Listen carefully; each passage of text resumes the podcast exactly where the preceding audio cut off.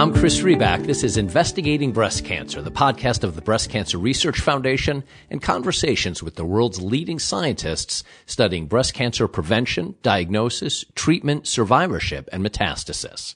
You likely know the expression pay it forward. It's an important concept for any kind of social awareness, but it can carry special meaning as well in the breast cancer world, particularly in research. That's because so much of today's important breakthroughs are built not only on yesterday's participation of other patients, but also, of course, the work of other researchers. It's a sentiment Dr. Luca Gianni not only knows well, but also puts into practice every day. As you'll hear in this important and engaging conversation, Dr. Gianni remains grateful to his mentor, Dr. Gianni Bonadonna, who brought him into the National Institute for the Study and Treatment of Cancer in Milan, Italy some 40 years ago. Based on what Dr. Gianni learned there, he has since delivered numerous important breakthroughs in cancer research. One involved finding ways to introduce therapies to treat tumors before a main treatment, particularly in women with locally advanced or inflammatory HER2 positive breast cancer. Now he's taking that same mindset, focus on early treatment, to drive his research in a key direction to help identify triple negative breast cancer patients most likely to benefit from checkpoint inhibitor therapy before beginning the treatment and those who will do well with chemotherapy alone. Why does this matter? Not only would this help find patients with greater likelihood for an improved outcome, of course, but it also could help reduce the extreme costs and toxicity side effects for patients unlikely to benefit. More about Dr. Gianni. He is director of the Department of Medical Oncology and the head of the Project of Development of New Drugs and Innovative Therapies in Solid Tumors at the San Raffaele Scientific Institute in Milan. He is also co-founder and president of the Michelangelo Foundation, a nonprofit organization designed to advance research in oncology, and chairman of the Michelangelo Breast Cancer Study Group. Dr. Gianni has received several grants and research support and was awarded the Gianni Bonadonna Award and Fellowship by the American Society of Clinical Oncology in 2011. Yes, an award named after his mentor. He's also been a BCRF investigator since 2018. I connected with Dr. Gianni in his lab in Italy, which left me envious that the conversation occurred, as you'll hear, via computer rather than in person, say in a local Milan cafe. Well, we can't have everything. Before our conversation, though, an ask from me to you. I hope you like these investigating breast cancer conversations, and if so, I'd appreciate if you'd take a moment, go to iTunes, and if you're so moved, leave a five star review. The ratings really matter. They go a long way to helping other people find the podcast. Thank you for considering my request. Okay, that's it. Here's my conversation with Dr. Luca Gianni. Dr. Gianni, thanks for joining me. I appreciate your time. I'd like to start this conversation with history. After all, you're in Italy, a country rich with incredible history. You're also co-founder and president, among other things, of the Michelangelo Foundation. That certainly feels to me like a nod towards history. So I assume you have you you have no problem with history, correct?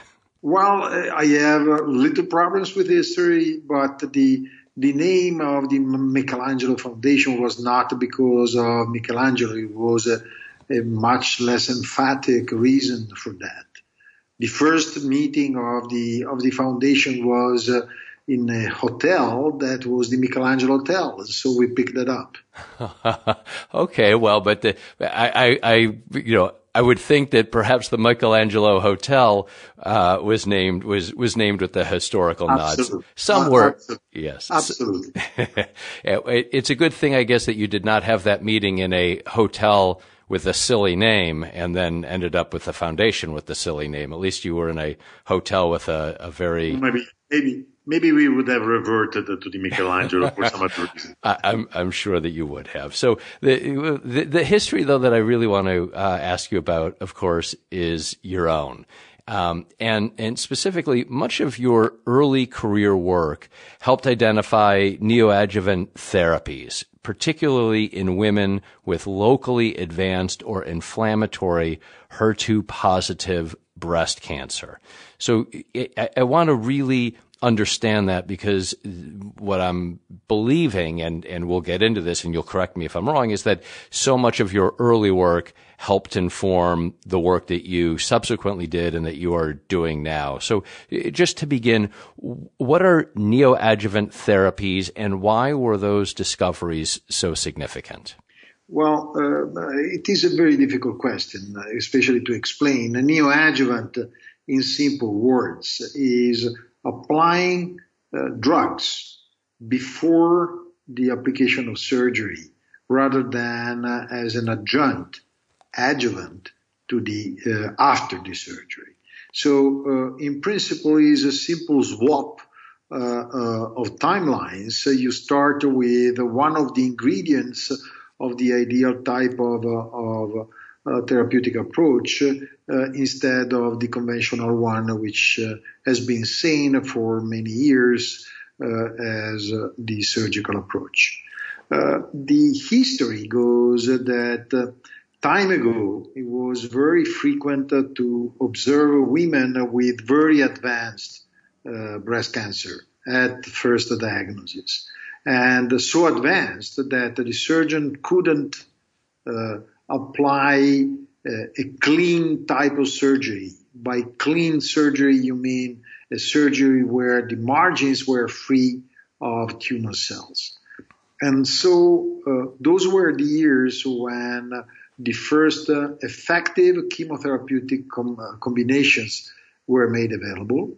And the idea was, okay, let's try with effective drugs first and see if we can uh, shrink the tumor to a size where the surgeon can kick in and do his job uh, at his best. And so that was the origin, the origin of, of the neoadjuvant approach.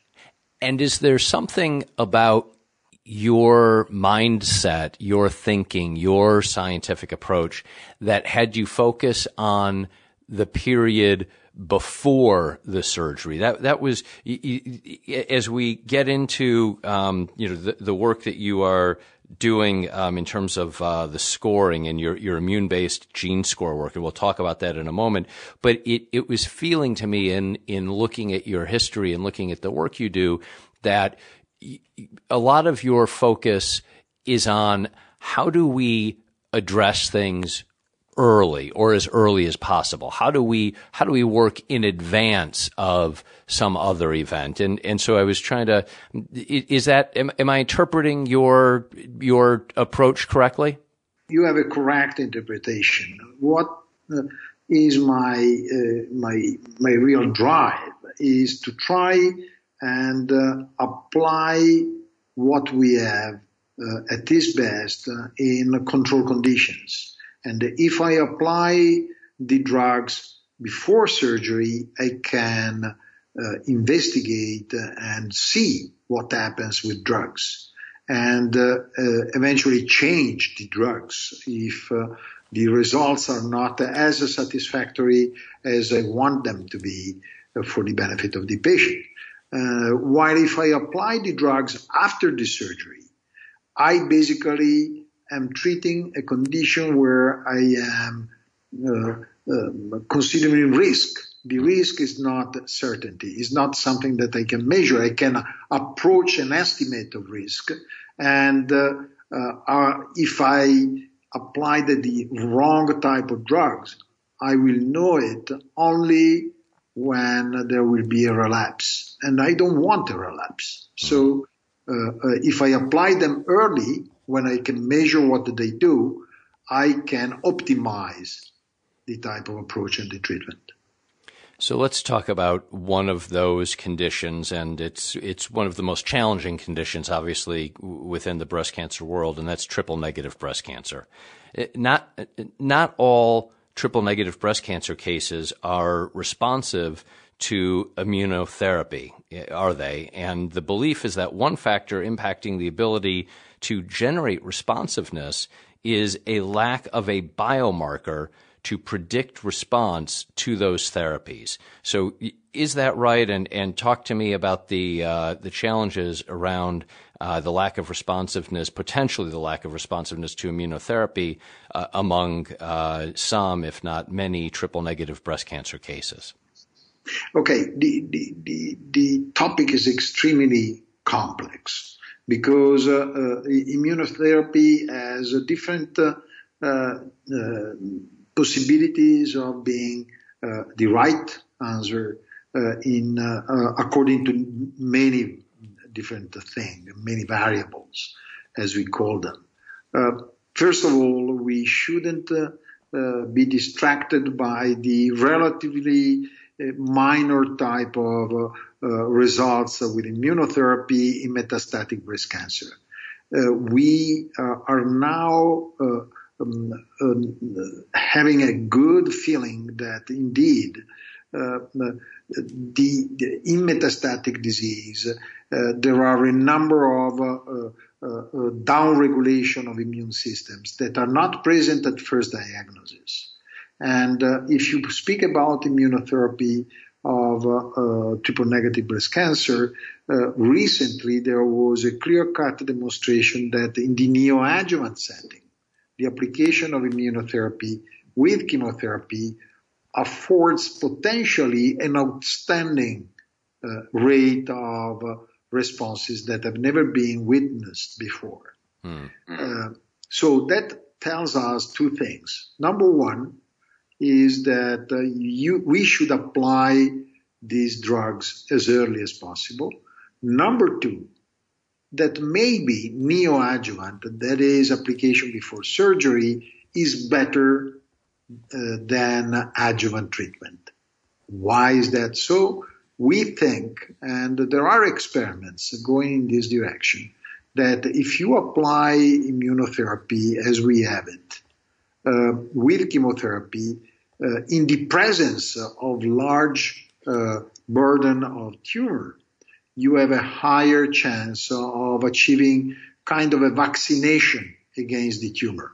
And so the results tend to be much long lasting than, than uh, uh, if you apply uh, the same drugs after surgery when the tumor is almost nil or actually nil. And what is our process? What is the process? And I think this starts to get into the work that you're, among the work that you're doing.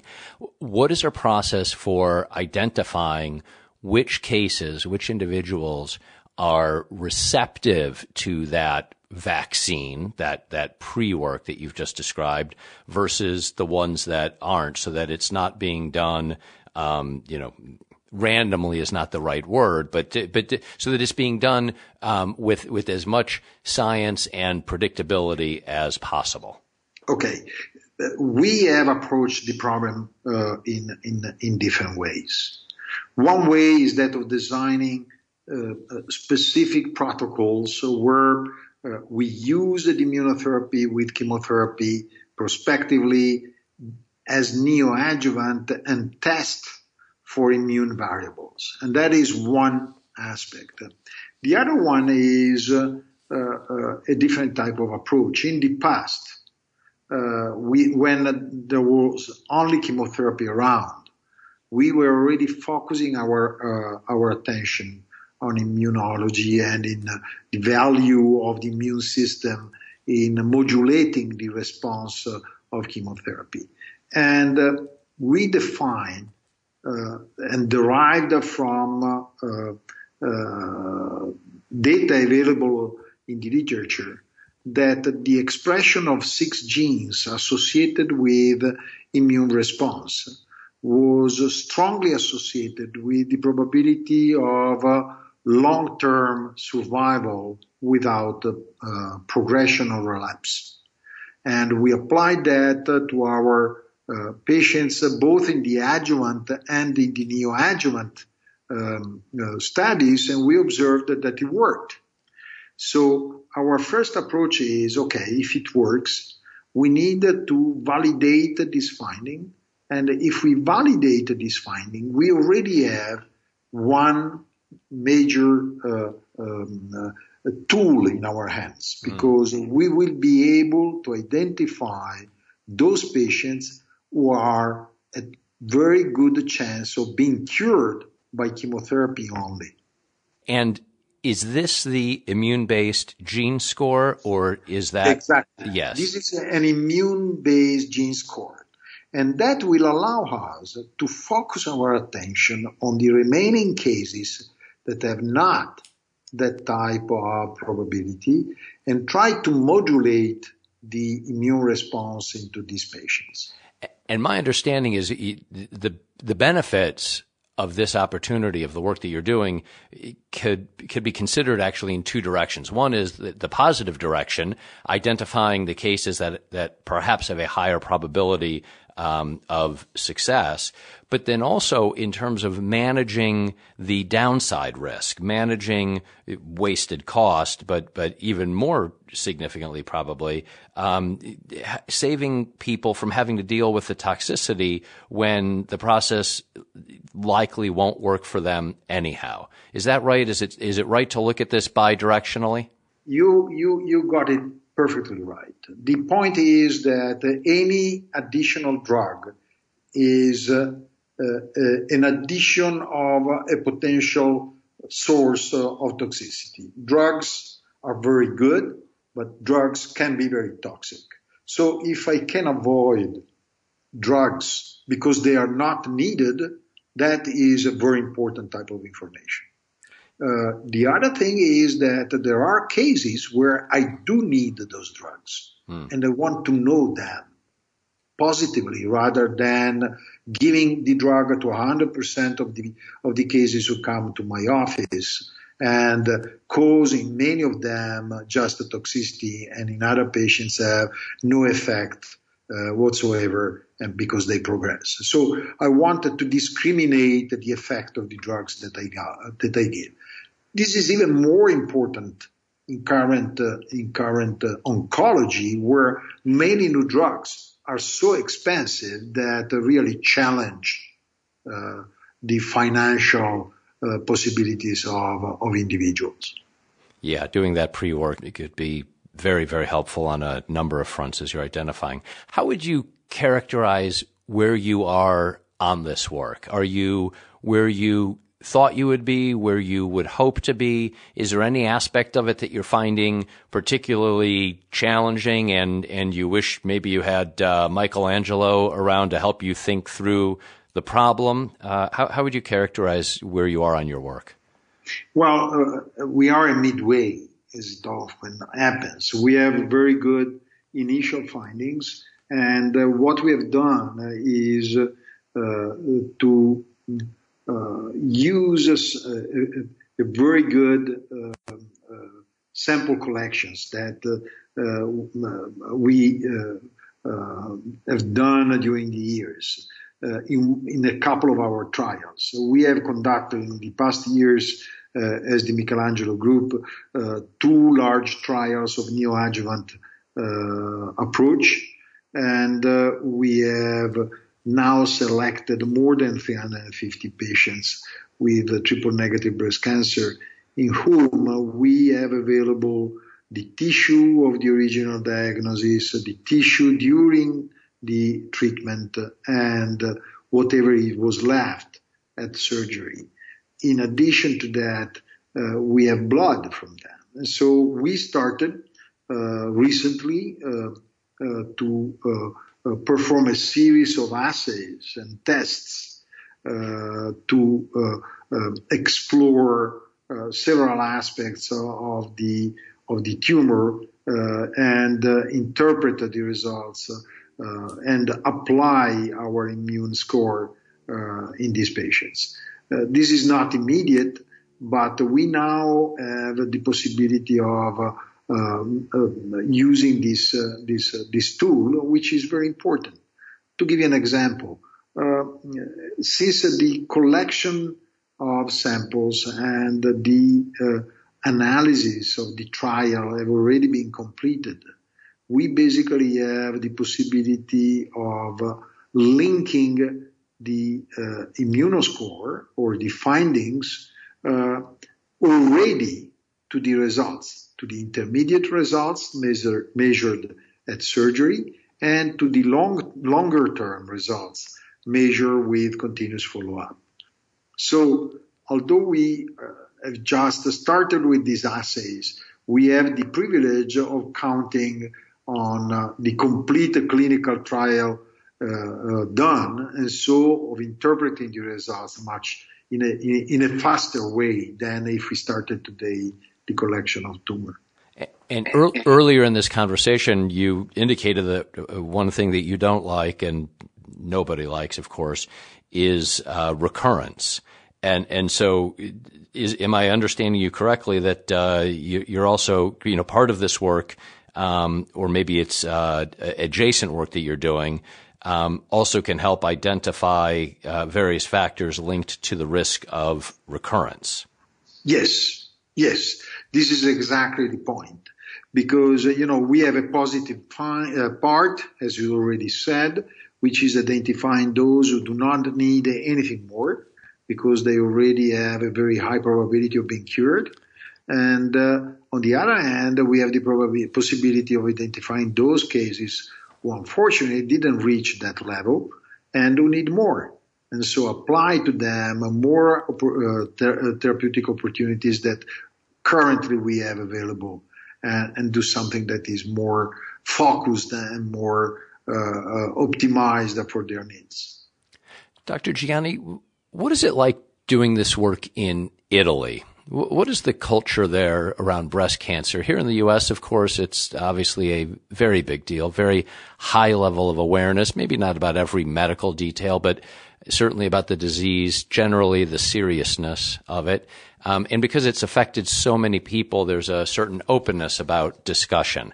Um, is that the case in Italy? What, what's the public consciousness like there around breast cancer? Well, the, the, consciousness is very deep, and I would say that especially in the northern part of Italy, um, uh, the approach is not very far and very different from that in the United States.